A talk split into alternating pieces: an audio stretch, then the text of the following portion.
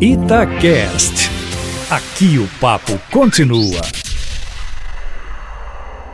Os impactos sociais e econômicos da pandemia gerada pelo coronavírus são inegáveis e inevitáveis. Estamos testemunhando um fato histórico de abrangência mundial, algo que há muito tempo não acontecia nessas proporções. Aliás, se alguém tinha dúvidas de que o mundo está globalizado, eis mais uma evidência de como a sociedade do século XXI está conectada e interrelacionada de tal maneira que os eventos rompem fronteiras nacionais e continentais com velocidades sem precedentes na história humana. O pânico e o medo tendem a se manifestar em situações como essa, principalmente pela disseminação de falsas informações. E, paradoxalmente, esse risco persiste mesmo com os avanços tecnológicos das últimas décadas. Somos uma sociedade em rede, como nenhum outro momento da existência humana. A revolução provocada pela internet e pelas mídias sociais viabilizaram a circulação imediata e célere da informação e do conhecimento de tal maneira que cada um de nós se torna uma conexão relevante, não apenas de recepção,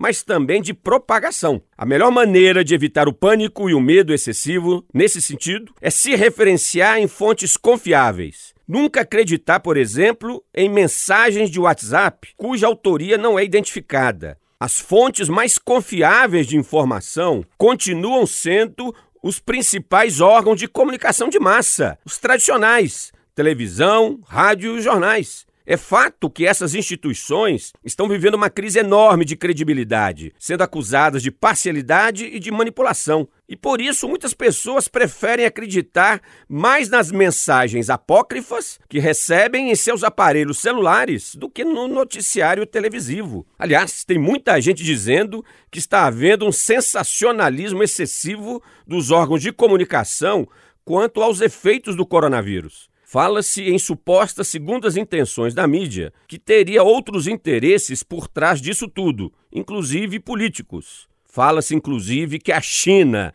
tem interesses econômicos nessa pandemia. É preciso evitar e desacreditar essa narrativa paranoica que persiste nas redes sociais. É claro que a dengue mata muito no Brasil e é grave problema de saúde pública. Porém, se não tratarmos com a devida seriedade a propagação do coronavírus, o número de vítimas letais tende a superar e muito o de qualquer outra doença crônica em nosso país. Nada justifica o pânico nesse momento e muito menos o ceticismo quanto à gravidade da situação. Adotando as medidas preventivas determinadas pelas autoridades da saúde pública, conseguiremos superar essa pandemia em algumas semanas. Para tanto, confiemos nas informações provenientes dos meios de comunicação de massa e não em mensagens apócrifas ou teorias conspiratórias das redes sociais. Luiz Flávio Sapori para a Rede Tatiaia.